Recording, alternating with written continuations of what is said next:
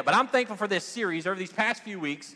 Uh, Matthew Kraft started off our series of David, talking about small beginnings. Last week, Alex Hanvey brought the preach and was talking about the persecuted king and, and looked at David. And we just see so many similarities of David's heart to Jesus' heart. And we're going to kind of continue down that because over these past few series, we started off with our Ruth series. Today, we're continuing our David series. What we've really been unpacking is how to be men and women of God not godly men and women. And I know I say that a lot, but there's a clear distinction. In this world right now, there are godly men and women who know the Word of God, but they don't live it. They, they go to, they're at church right now on Sunday morning and they got all the answers. They got it all together. They're looking at where people are sitting and they're judging them. But there are men and women of God that understand none of us have it together, but the grace of God alone through Christ Jesus. We even got to get up out of bed this morning. I know right now, uh, when I went to go put on my lipstick this morning, there we go. See, somebody's listening. That's all that matters. But I know when the two feet hit the ground this morning, it's a blessing. And so that's what we want to do. We not only want to know the Word of God, we want to live the Word of God. And how we do that is in how we love God and love others. And so today, I'm so thankful you are gathering with us because today, you know, if I'm in the house, we're going to have a little fun. But today, what we're going to be learning through is this Do you have the stones? Do you have the stones? I'm not talking the Rolling Stones, like you're getting ready to. I'm saying, do you have the stones? Each and every one of us have an idea, and we probably went to a crazy place when you hear this, but I promise you, it has to do with the Word of God today. When I when I was getting ready for this, I was laughing. Growing up, uh, my mother used to always have problems with kidney stones. I have problems with kidney stones. So when your doctor tells you it's not hereditary, they wrong because uh, they will do everything. But if you've ever had kidney stones, my mother could not pass them. She had to have surgery. By God's grace alone, thank you, Jesus. I can pass them. And I know you say, well, doesn't that hurt? Yeah, but I can do it at home. I don't have to go to the hospital for it. So I'm thankful. But if you've ever had that, my grandfather used to, uh, I remember growing up, he would go, every time my mom would go in the hospital, he'd go put some gravel stones in a vial and joke around with me and say, this is what they got out of your mama, these stones right here. And so I always laugh when we have that. And the reason that that matters is one time, uh, he had a big old vial and growing up, my cousin and I, see this, if you can see this, you can see I, I, somebody's got better vision than I do. It says Tyler West, August 1992. Can anybody? Okay. One time, uh, my cousin and I, who's 10 days younger than me, we got one of these little things. You know what I mean? Anybody know what this is? You know what this is made of? I had a flat tire on my BMX, and this is the inner liner of the flat tire. This is shoe leather. Uh, and we got to make this. I didn't know how to do the wooden thing. My papa made it. Praise God, he did, because it would be uh, the arm would probably be out here. I'm not a master craftsman or a woodworker. But we got a hold of those stones one time. There was some windows in an old house. But we didn't do it. Casper did. So I will say for that, we got in trouble. I remember this thing getting taken from me more than I want to imagine. When I messed with the wrong stones, I picked up the wrong stones. And that's what we're going to walk through today. You see, this little slingshot is a very big reminder. When I heard this story that we're going to go through growing up in church, I always went to my little slingshot right here, my little Dennis the Menace slingshot here. But the important thing that we have to be reminded of is this was a little bit different slingshot that David had in the familiar story we all know. Uh, probably, well, there is no probably. If you've grown up in church or not, you've heard the story of David and Goliath. So today, if you've got your Bible, let's get to 1 Samuel 17.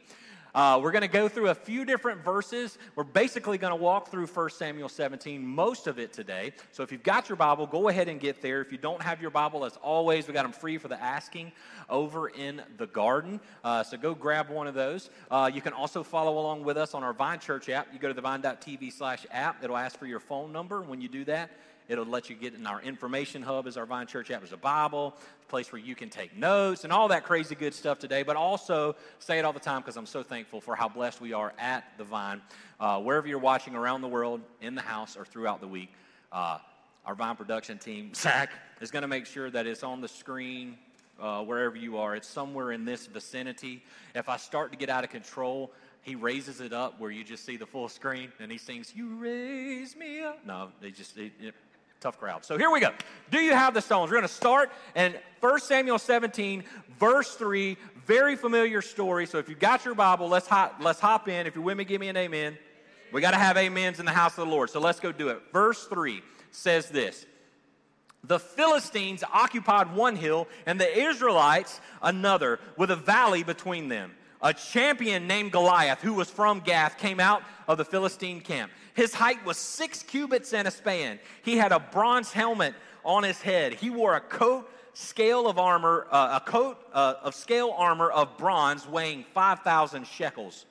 On his legs, he wore bronze greaves, and a bronze javelin was slung on his back, and his spear shaft was like a, re- a weaver's rod, and its iron point weighed 600 shekels. His shield bearer went ahead of him. So now all of a sudden we see this two, two armies are stacked up. If you were to actually, there are two valleys where they think this happened uh, right now. They, they, they're kind of close to each other. But long story short, what ends up happening is the Philistines actually have a hill behind them. The Israelites actually have the high ground on a mountain. And in between them is this valley. And so the reason they did that is whoever attacked the other was at a disadvantage. They were going to give up the high ground, okay? So that is where they were. And this guy named Goliath comes out, and the word champion that they give here actually means man in the two middles because he's the only one standing there outside of his armor bearer.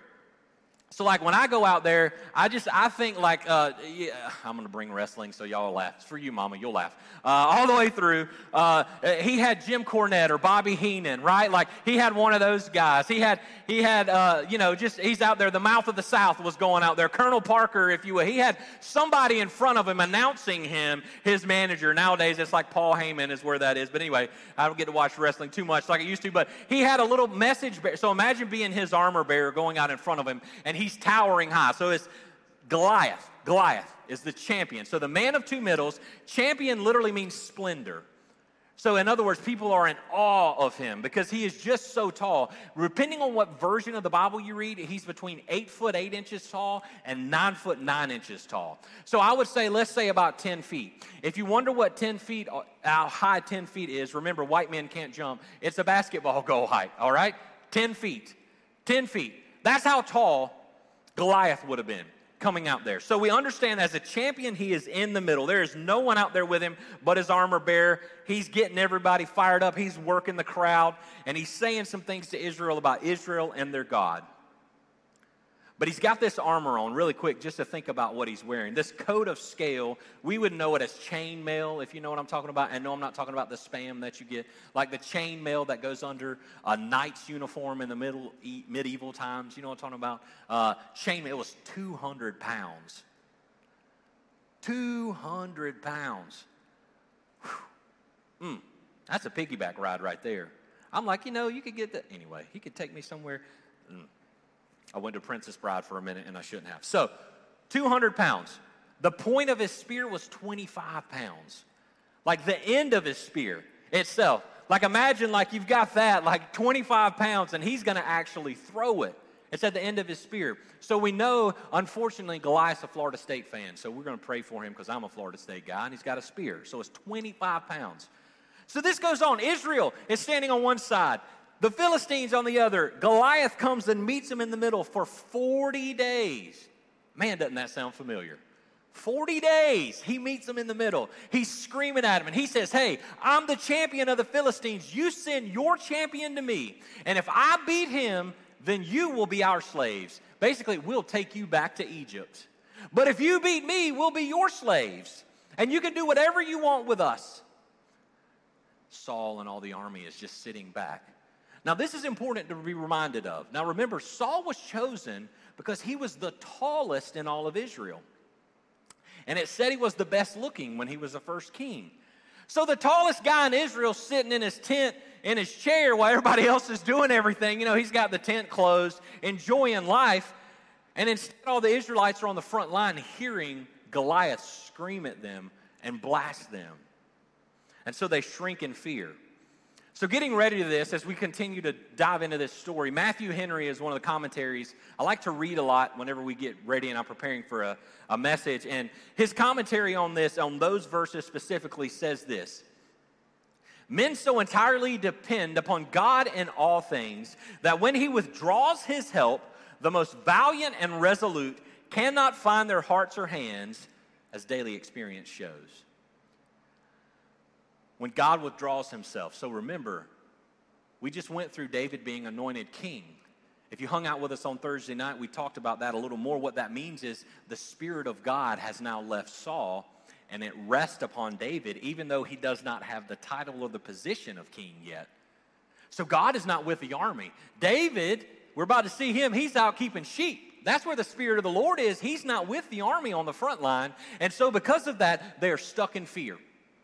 They don't know which way to go, which way is up. And so that's where we're going to pick up. So 40 days and 40 nights, David is going. His father says, Hey, go check on your brothers, make sure they're good. He gives them some wine and cheese.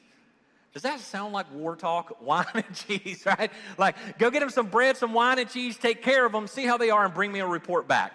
So if you want to skip down to verse 25, we just covered a lot of verses. Get excited. Uh, verse 25, David shows up and Goliath comes out and challenges, and this is what happens in verse 25. It says, Now the Israelites had been saying, Do you see this man that keeps coming out? He comes out to defy Israel. The king will give great wealth to the man who kills him. He will also give him his daughter in marriage.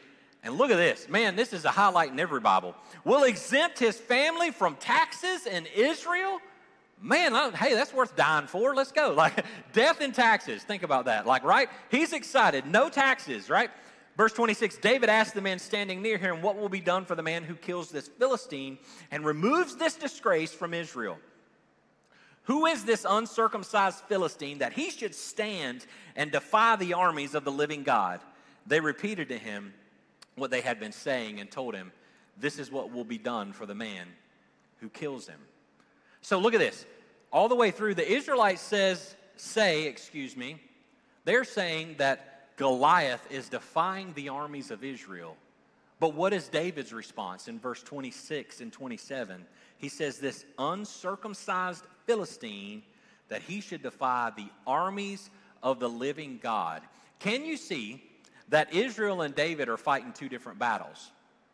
See, Israel is fighting to not go into slavery, David is fighting from the victory of the Lord and saying, I ain't worried about the slavery. I'm worried about this man putting my God down and saying that he isn't who he says he is. That's a big difference. See, we don't see that many times. The reason that the Israelites shrink back in fear is they're saying, oh no, oh no, we've already been through the Passover once. Oh no, we're not going to go back to that. Literally, though, in their unbelief, they're marching right into that later on down the line, right? We've talked about that going into Babylonian captivity. So David is on a different plane than the people of Israel. He knows where his hope lies and where it comes from. But what's important, and I know I joked about taxes, is something that's missed. Now, back and forth, depending on the translation you read, it may not say taxes. Taxes in this time would have never been imposed on Israel unless King Saul did it. So, in other words, King Saul is now telling the people to support him. And so they have to pay him a tax. The only tax was the temple tax. So now all of a sudden, not only is Saul going into, babe, into battle, he's now making the people finance him. That's a big deal because I didn't see that when Samuel anointed him that he said, hey, you should raise taxes from the people. hmm? He didn't say that. I mean, he probably believes taxation is theft. Anyway, we won't open that. We're not going to open that political argument. So, all that to say that that's a big deal. Other translations say, I will exempt your family from military service. Now, we know how this story ends. We're going to celebrate it here in a minute. But did David not, was he exempt from military service after this? He actually went deeper into military service. As a matter of fact, the reason that Saul would give his daughter is by killing Goliath, that would give you the position of royalty. And we won't open all that mess that's going on with that right now. But his son, he would be the son in law of the king. So now all of a sudden, he would be a royal family and he wouldn't have to go into military service. What's Saul doing right here? Is he fighting the battle in front of Israel? We know when Saul finally dies, it's because he fights the battle in front of Israel. But he's not fighting the battle in front of Israel. He's just worried about how much longer he can be king. So David goes to volunteer to fight Goliath. And you know how the story goes. What happens is Saul looks at him and says, David, David, David, David, I'm taller than you, dude. This guy has been a champion. He has been fighting this Goliath since he was but a wee little boy who was still taller than you. What do you think you have that can beat Goliath? Now remember, Israel said God wasn't doing it for them, so they needed a king to point to God. And here the king is saying, David, what do you have that can beat Goliath? So David answers right here in verse 34. Go ahead and go down a little bit deeper to 34 through 37. But David said to Saul, Your servant has been keeping his father's sheep.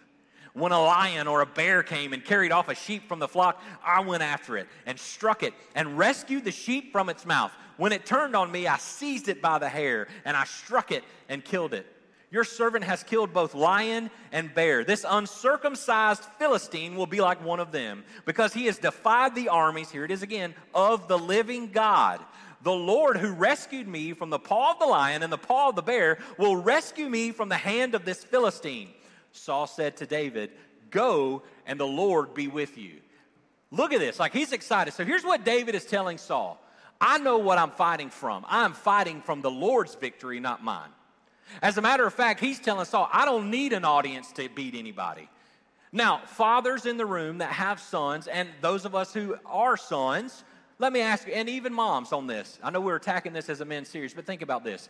Do you not think Jesse would have been okay if David would have let a sheep get away to a lion or bear, but David not be killed? Wouldn't Jesse be okay with that? Now, this is why David is a man after God's own heart he wouldn't even let one lamb get away before he fought it off. And I love how he does this, is uh, how he says this, how it's like I can see it right now. He's fighting the bear, like he's grabbing it by the mane and just boom. That's what I think of. You know, I, I go straight Braveheart or, you know, Gladiator. I get excited about it. But realistically, when it looked at the battle, he likely killed it or knocked it unconscious with his staff, and then he killed it. His staff. His staff. Psalm 23, he's about to pull his staff here in a minute. What does it say? Uh, Yea, though I walk through the valley of the shadow of death, I will fear no evil, for thou art with me. Thy rod and thy staff comfort me. So David's saying, Hey, Saul, I don't need an audience. But what's funny after this is remember, Saul kills his thousands, but David is how much? Ten thousands, right? So David's saying, Hey, I don't need an audience. I need an audience of one, and that's the Lord. The rest will take care of itself. Saul is worried about everybody else in the kingdom and what they're going to say if they lose. So, what ends up happening here for David, that's so important for us, is he knows where his hope is found. He says, This uncircumcised Philistine. So, what that literally means, the uncircumcised, anytime you hear that in the Old Testament, that is us as Gentiles. That is us outside of the people of God who haven't gone through the Jewish ritual and the Jewish rite of becoming Jewish. Philistine literally means foreigner. Isn't that cool? So when you, if you, if you just want to have a maybe like a, a, something that's there, you know, a bunch of Philistines, you'll know when people mean when I say that. That's, that's it. They can't speak in code. It literally means people that are not only outside the will of God, but they are foreigners. But remember, the Philistines were in the promised land before Israel goes in. now they are foreigners. Why? Because God's promise is more important.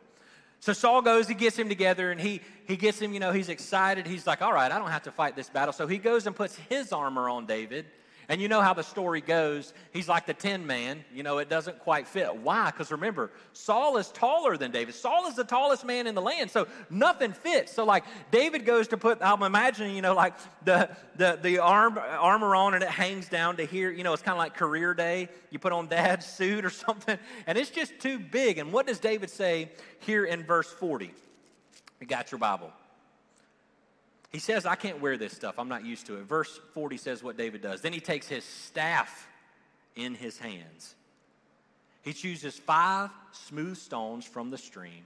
He puts them in the pouch of his shepherd's bag, and with his sling in his hand, he approaches the Philistine. Now, if you were to read this to Saul and David, I, you know, I, I said medieval times, I think about this, I think of the joust. It would kind of like be jousting without a suit on no helmet, and a broom handle. when the other guy, you know, is there, or or uh, you know, just sitting there going into combat without a sword. It didn't make sense what David was bringing with him. But I just want to. We're going to unpack this a little more in a second. But let me ask you. David said, "I'm coming empty-handed to the Lord." And we shared this during Ruth, and I'm going to continue to share it. Maybe it's just because the Lord knows I need to hear it all the way to all the time. When the Lord empties your hands, it's to fill it back up again. See, we don't like that. Empty hands is uncomfortable, but the only place of full surrender is with empty hands and open hearts, isn't it? We know that, but we don't like that. And we think God isn't going to meet us in our emptiness, but emptiness, but I will tell you it's in our emptiness that God does the greatest thing. Is it not? Why?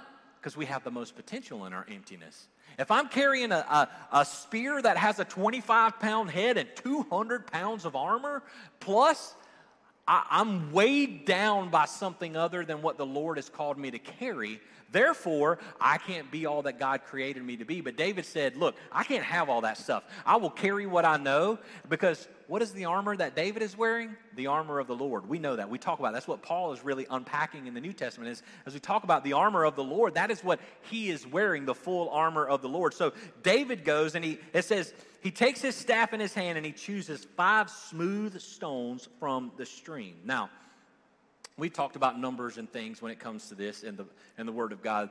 The number five, anytime you see that in the in the Bible, is actually symbolic of God's grace. God's grace is the number five. He picks five smooth stones. That's very important. See, a smooth stone in a sling, see, a jagged stone we would think would come out of here better, but let me ask you something. Let's just be real. How many jagged bullets shoot out of your gun well? Not many. Pretty smooth, right? Why is that? Because you have better trajectory. It actually hits the target better. It comes out of the sling better. So David bends down and he picks up five smooth stones. Now, the reason that it matters that it's smooth stones is that is right near uh, in this valley, both valleys that this could happen. It, there's a river that runs on the Israelite side right near the middle. So David would have gone to the middle and Goliath would have seen him coming when he picks up these stones. Smooth stones. Why does that matter? It's smooth stones, they're not jagged, they've actually been shaped by the water. And to be shaped by the water, can water sit still and shape a rock, or must it be moving? Moving, so therefore it is living. So, see, by God's grace, David is fighting from the living water and picking up what God has called him to carry by his grace, and that's what he brings into battle. Not what he thinks he needs, not what he thinks he wants, not what anything else. It is the grace of God that he picks up and he carries into battle. And I don't know about you and me, and I'm looking at God, I'm be like, God, I, no, I need that with me.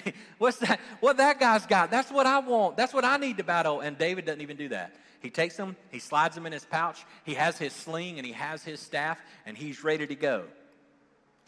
He works from the Lord. So as he approaches the Philistine, now we know that he is stepping into battle. And we're about to see God, the God of the Creator God, the God of the universe, the God who made you and I, take the impossible and make it possible. Because if you and I were outside of this, it would be impossible that he could kill Goliath. But let's look what happens. Verse 45 to 51.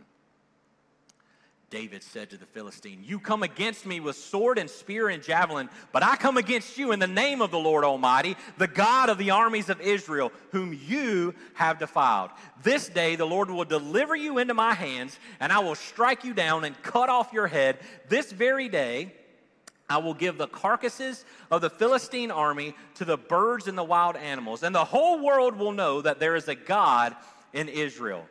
All those gathered here will know that it is not by the sword or spear that the Lord saves, for the battle is the Lord's, and he will give all of you into our hands. As the Philistine moved closer to attack him, David ran quickly toward the battle line to meet him. Reaching down in his bag, he took out one stone. He took out a stone of the five he slung it, and it struck the Philistine in his forehead. The stone sank into his forehead, and he fell face down on the ground. So David triumphed over the Philistine with a sling and a stone. Without a sword in his hand, he struck down the Philistine and killed him. David ran and stood over him. He took a hold of the Philistine's sword, he drew it from its sheath. After he killed him, he cut off his head with a sword. And when the Philistines saw that their hero was dead, they turned and ran. So important. Like we know this, and it's easy to gloss over this, but look, seemingly insignificant things David took into battle. Insignificant things, but he had the right armor on. He had the armor of God on that we have in Christ Jesus. Seemingly a little stone. So many times, don't we tell the Lord the insignificant things? God, you can't use that. You can't do that. There's no way that you can bless that or make that be what it was supposed to be. There's no way. That's insignificant, but it's the very insignificant thing that God worked through.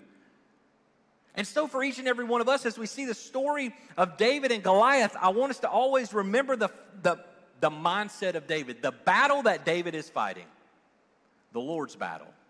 The battle that Israel is fighting is the world's battle. Believe it or not, in this moment in time, Saul is really no different than Goliath. Because what ends up happening is, see, David's battle, he says all the way through in verse 47 all those gathered here will know that it is not by sword or spear that the Lord saves, for the battle is the Lord, and he will give us, he will give you into our hands. He ends verse 46 saying, The whole world will know there is a God in Israel. What you see in Saul's demeanor after this is he didn't care if the world knew there was a God in Israel. All he knew is David killed his 10,000 and Saul's only killed his 1,000. He wanted the world to know there's a king in Israel. David said, I want the world to know of the king. Different battle. And so the question is for us when we go into our battles, what battle are we fighting? What's the battle that we are stuck with? See, because Goliath was covered in everything that he was supposed to wear to make him safe. A 10 foot dude, and literally, some would say perhaps there was a mask. I don't know, I always think a gladiator in the mask that came down. But the thing that killed him is literally right here in his helmet. If David would have hit the side of his head, it would have done no good. If David would have tried to pierce his armor, it would have done no good. If David would have tried to kill his, strike his Achilles heel and kill him that way, it would have done no good. To Goliath, he was protected, not just with his protection, but his size, but the armor that he placed on himself. Where am I going with this? So many of us think the things of this world is protecting us our health, our finances, our job, our family, our address, our car. We think all of these things are our protection, and we'll say, God, I got this part. You go bless the rest. But David said, God, I can't be a part of the rest unless you bless it all. And therefore, that's what I move from. And so for us, that's the question what battle do we fight? Do we fight the right battle, is what I'm trying to get at. For those who are married, we've walked through this so many times. If you're married, you got to know when to fight and when not to fight. Otherwise, you're always fighting. And the married couples got quiet. For real, though, think about it. Dad joke for you. You're ready. Here we go. Uh, gotta get the tension down. Uh, online, the, there was a kid telling his dad a joke. He said, I, I broke up with my girlfriend today. And he said, Why? What happened? He said, Well, I told her I loved her like I love going out on the trail. And she said, Aw, you love me that much? Because you love going out on and hiking on a trail? And he said, Yeah, our love is like a trail. It's got some rocky places and it's ups and downs. And she said, Man, that's so good. He said, But here's the thing all we're doing is walking around in circles. But you're stuck. So nobody's been hiking. Hey, uh, that being said, a hike, get it? You're going up a mountain. Somebody's been hiking. Gets it. Oh, y'all, we'll see you next week, folks. Y'all let me know how this goes.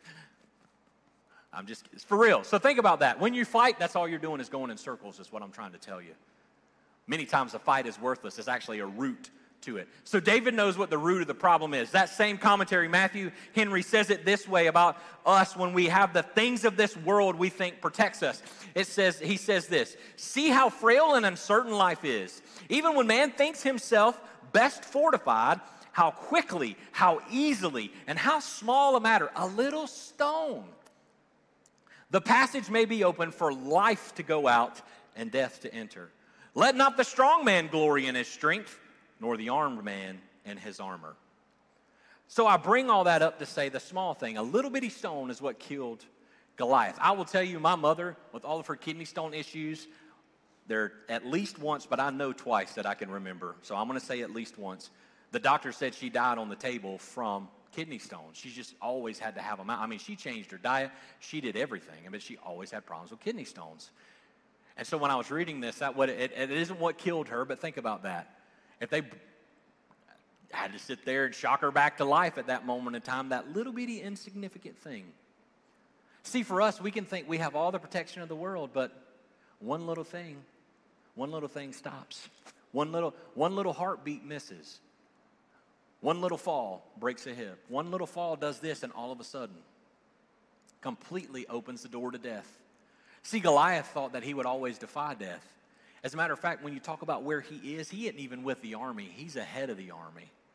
And so they have put all of their faith in him. But you see what's beautiful about this story, as in the Old Testament, in Leviticus 24 16, if you read about this, if you want to go to Leviticus, I'm just kidding. You're not. Everybody gets excited about Leviticus. It tell, God tells Israel the crime for blasphemy. The crime of blasphemy, the sin of blasphemy against God. Remember, we are, we, we'll unpack it a little bit more, is this death by stoning of, by the congregation. So let's, let's kind of, we've heard this before. So in the church, the reason Stephen was stoned as the first martyr is because to the Jews, he was blaspheming the name of God by saying Jesus is the Son of God and the Messiah. Right? So, godly men and women said, He has to die. Men and women of God realize He's the Son of God. That's what we're unpacking in this. So, what does Goliath do? He is telling Israel their God is worthless. He is blaspheming the name of the Lord, and that's the righteous indignation. That's the battle David fights, is blasphemy. So remind me again, how does Goliath die? With what? One thing, what was it? A, a stone. Whoa. So God still kills Goliath with a stone for blasphemy. Think about that. David got to be a part of that because he walked in faithful obedience. He understood the battle that was being fought. Now, later in David's life, when he messes up, with, uh, as we hear, the, the, the wife of Uriah or Bathsheba, David had stayed home instead of going to the battle that the Lord told him to go to. Saul misses out on the victory because he stayed in his tent and in the caves in fear instead of going into the battle the Lord called him to go into. So, why does that matter? We have to understand the right battles to fight. Some battles aren't worth fighting. Some battles actually do more harm to the Lord's name, even if you're right by what the Word of God says. Does it mean that you distort the Word of God? No, you just let the Word of God do the work. You don't have to argue. The truth of the gospel is offensive in itself. I don't know where, how old you were when you got saved or if you even know who Jesus is, but I'm telling you, the gospel offends. You don't need my take on it. Just read it. Read the red letters. Read it you will know it will offend you because when you are in sin, it is offensive. And so, so many times we try to have these provocative tweets back and forth, don't we? Just to try to get the shock and awe. And God don't need that. He don't need my help. He's already done it. He's saying if I'll follow Him, He will help me get to be a part of Him doing His work, right?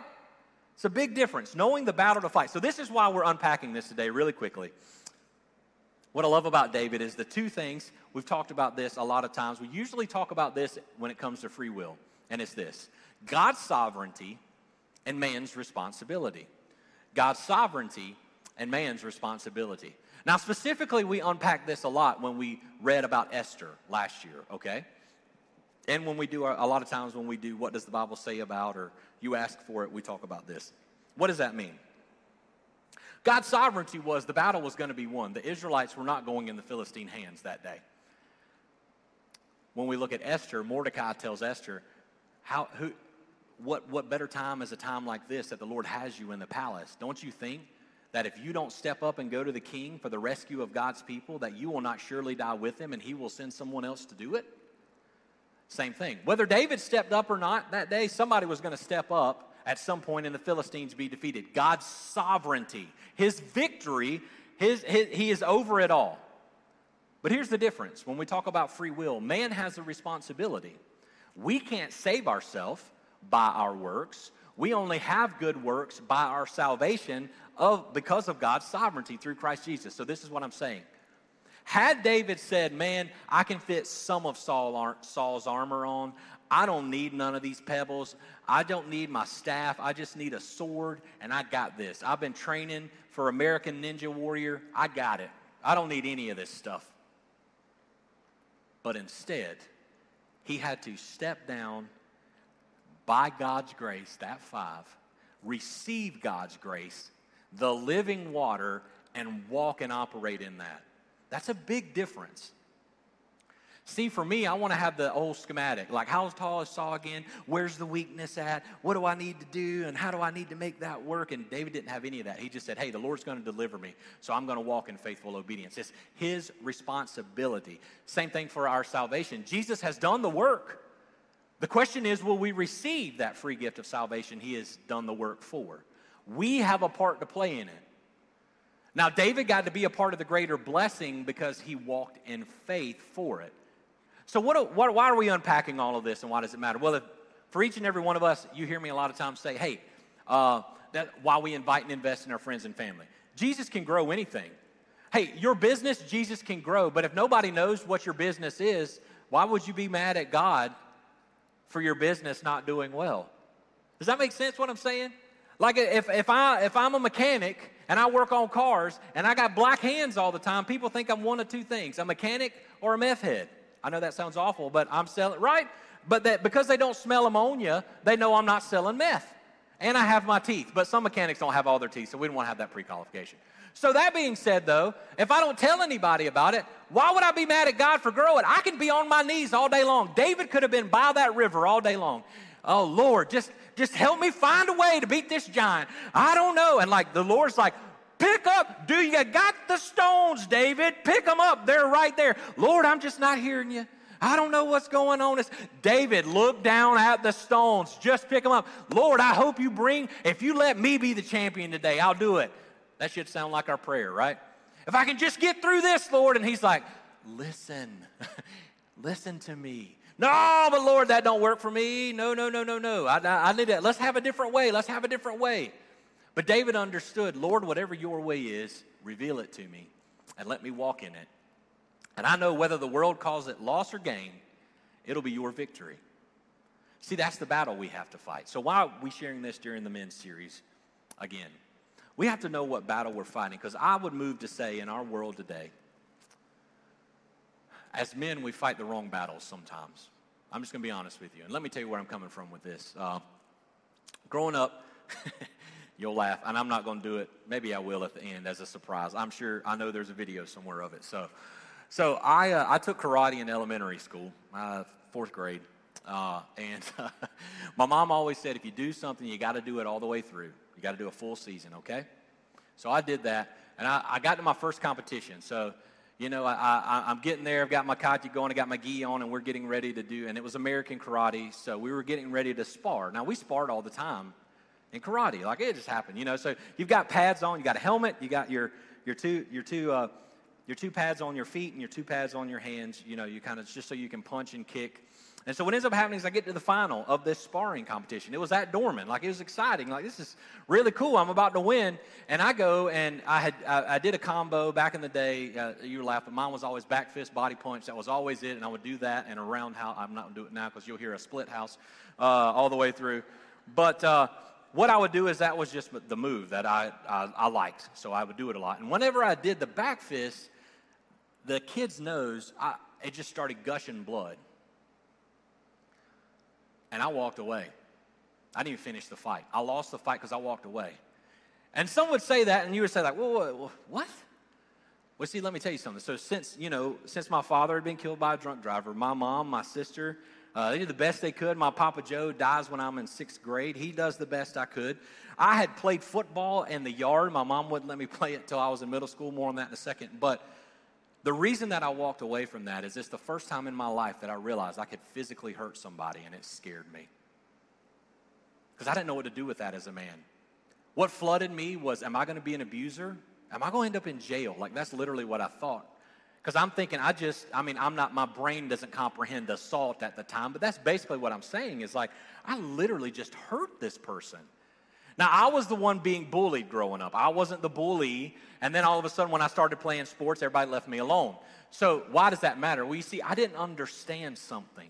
Something was missing. I didn't get that that there was something there. And I, I, was wrestling with God, like, what does this mean? Well, I started, my mom started to let me, so I had played baseball, basketball, and I did that karate. So baseball is what I had played most of. And it's important. Everybody's like, you're about to tell me something about sports. It doesn't make sense what you're about to say, but hear me out.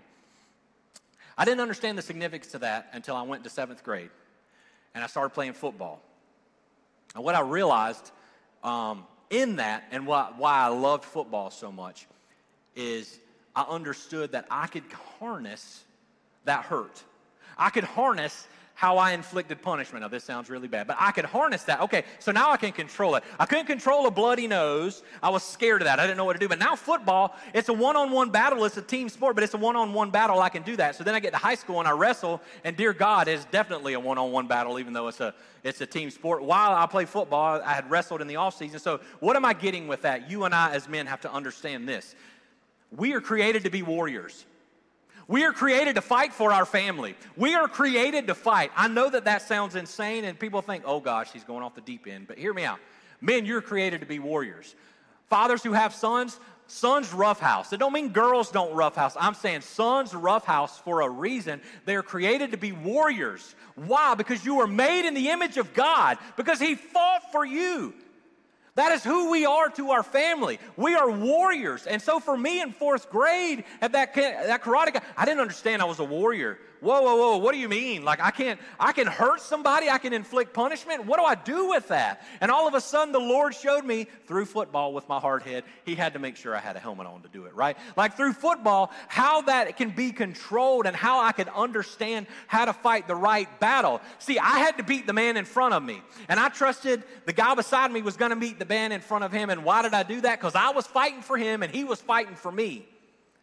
But I couldn't beat the guy who was in front of the other guy because that was not the guy I was supposed to be. That is not the battle that I could win. As much as I wanted to help that person win, I had to beat the battle in front of me. And men in this world, what we have is a bunch of men who don't know that they are warriors.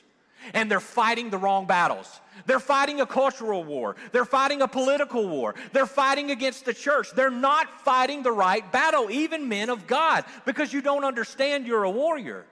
And so you put out the tweet, you put out the post, you judge, you condemn. I'm guilty of it as well. All of us. Pharisee heart me is guilty of that, as all of us are. But Jesus is reminding us today to fight the right battle.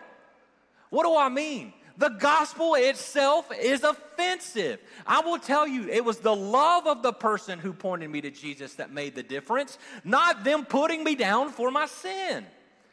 Does it mean that they didn't tell me that I was a useless wreck of a human being in my sin? They absolutely did because that's the truth of the gospel. And right now, we are fighting the wrong battles. We are trying to fight out, uh, listen, and, and, and I, I don't want to get cultural. We, we, we want to fight the bathroom. And you can stand and fight. Because I'm going to tell you right now, if my niece or one of these girls in this church and your tail walks in there, you better know God because you're going to meet him. And the Lord will deal with me, but you're going to meet him because I don't care. You're not going in there. So we'll make that clear today. So I'm not telling you that you can't stand on a principle in the Lord. I'm telling you, though, that's not going to be the hill I die on for the Lord.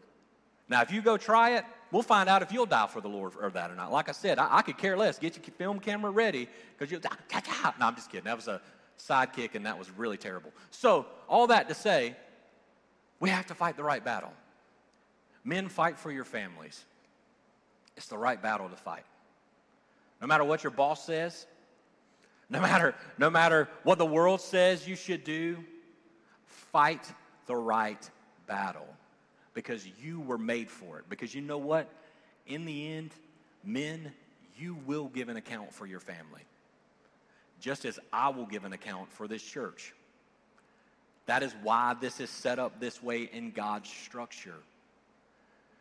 But you see, you, some of us are like me in fourth grade. You don't understand. That's scary. Because now you're like, okay, so I have the power to do something. See, Saul had the power to do something against Goliath, and he sat back in fear, just like I did in the fourth grade. Wasn't until I got into seventh grade that I understood to be like David, that I could actually step into it in the Lord and it have meaning. Understanding that there are battles the Lord has created for you to be a part of. Not mad at Him that you got to fight it, but understanding that. And so for us today, the question is are we fighting the right battles? You know the wrong battle? Getting mad at a sinner because they sin. Getting mad at a lost person because they're at the bar on Saturday night and not in church on Sunday morning.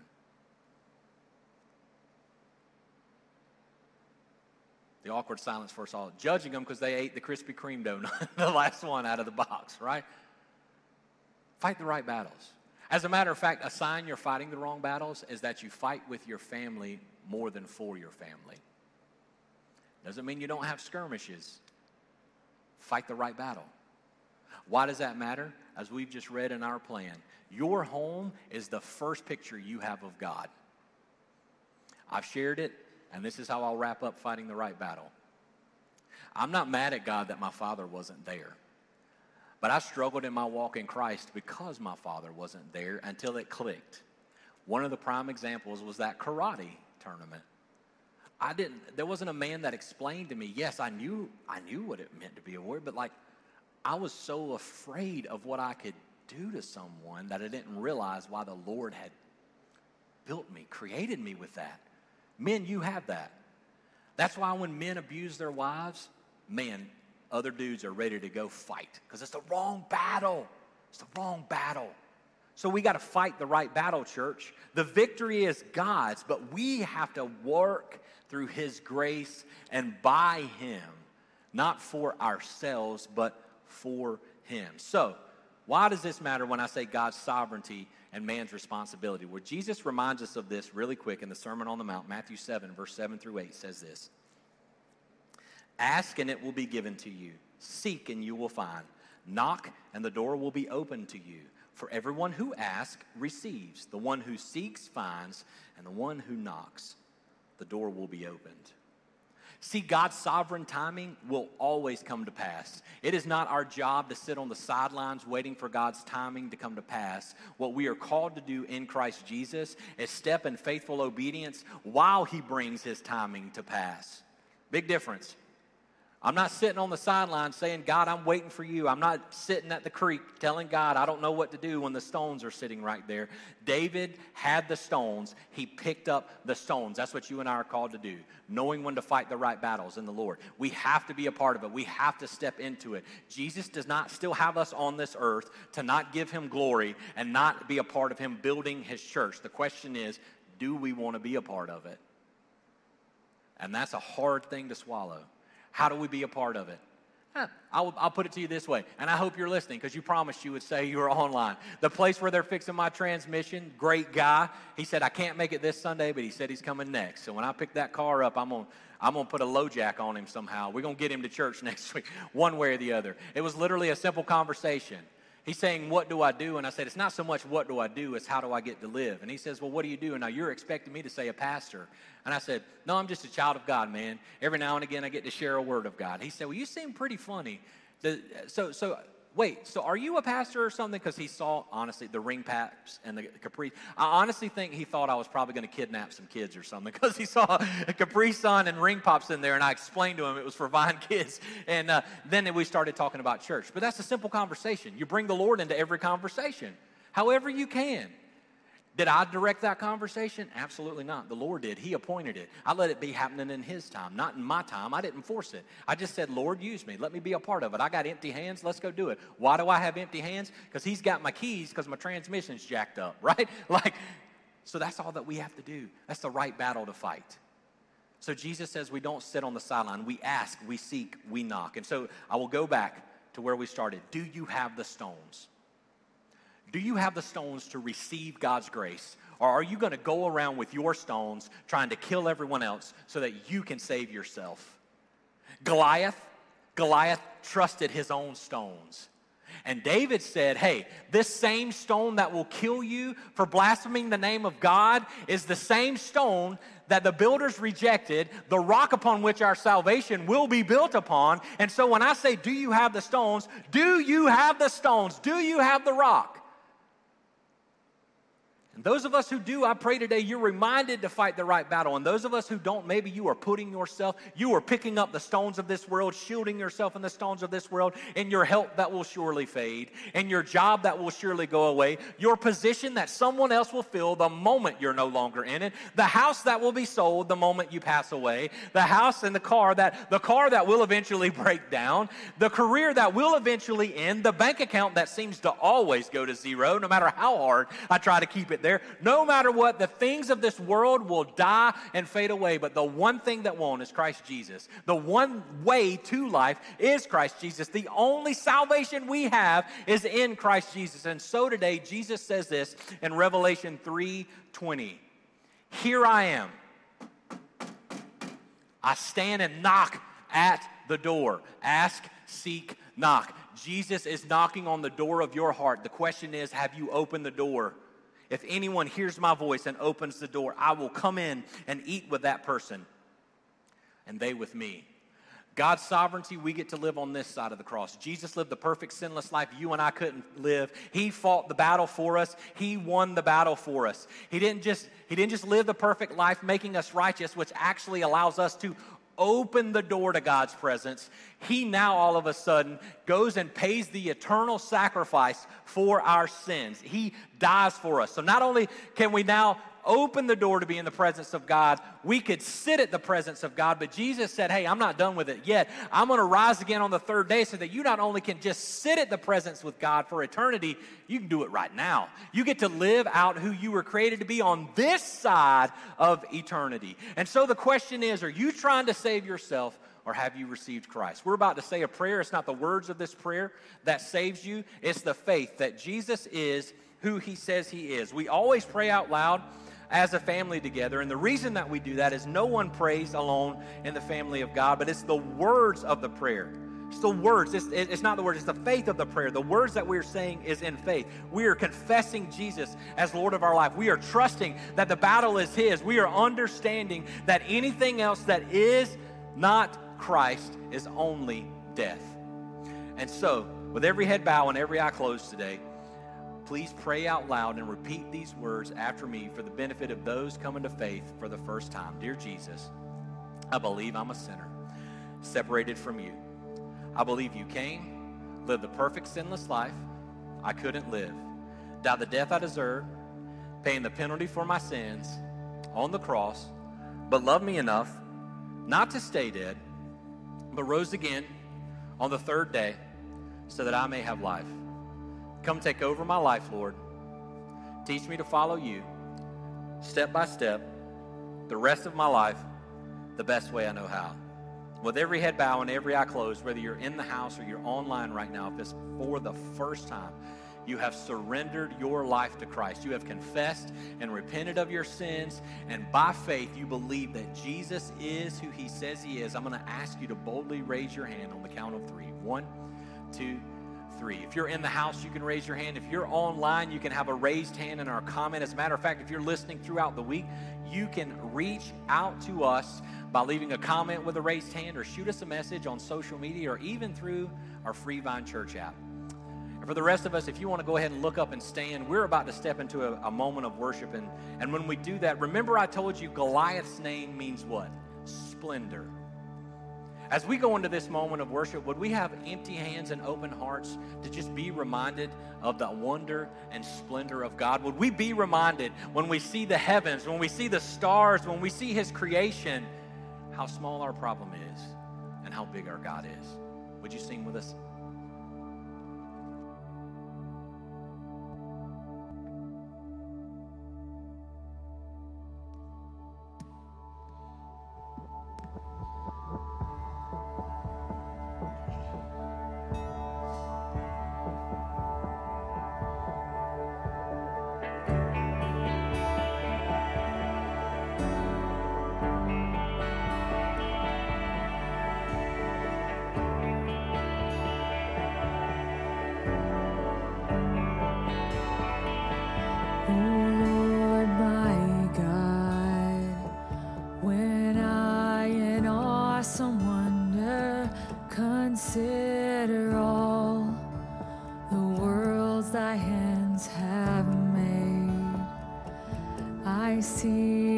How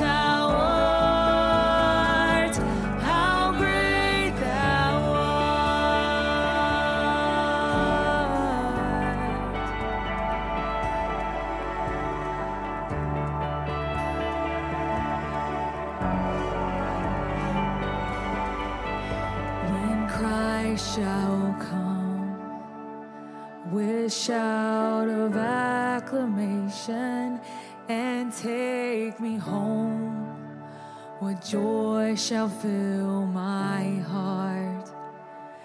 Then I shall bow in humble adoration and there proclaim, My God, how great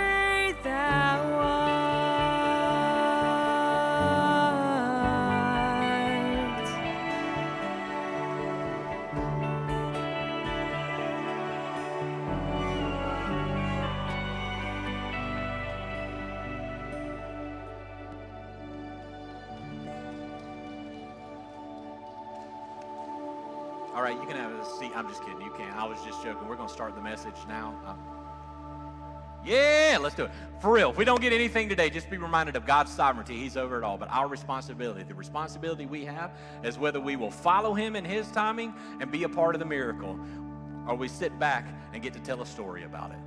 That's because someone else stepped into it. So as we go today, remember, fight the right battles, man. The right battles in who was president, who isn't president, how much taxes are or how much they aren't, what's going to happen in the next four years, all of that stuff. Yeah, you can talk about that all day long, but if the name of the Lord isn't the first thing off of your mouth or out of your mouth and off of your lips, then we're fighting the wrong battle. Fighting the wrong battle. So let's go fight the right battles this week and love God with all our heart, mind, soul, and strength and love others as ourselves. Be praying up Austin Worley. He's going to be bringing the message next week. He's going to be bringing the preaches. We get to celebrate Father's Day. I don't know if there'll be bacon, but there'll be some bacon something. We love you guys. We can't wait to see you then. And always remember the best is still yet to come.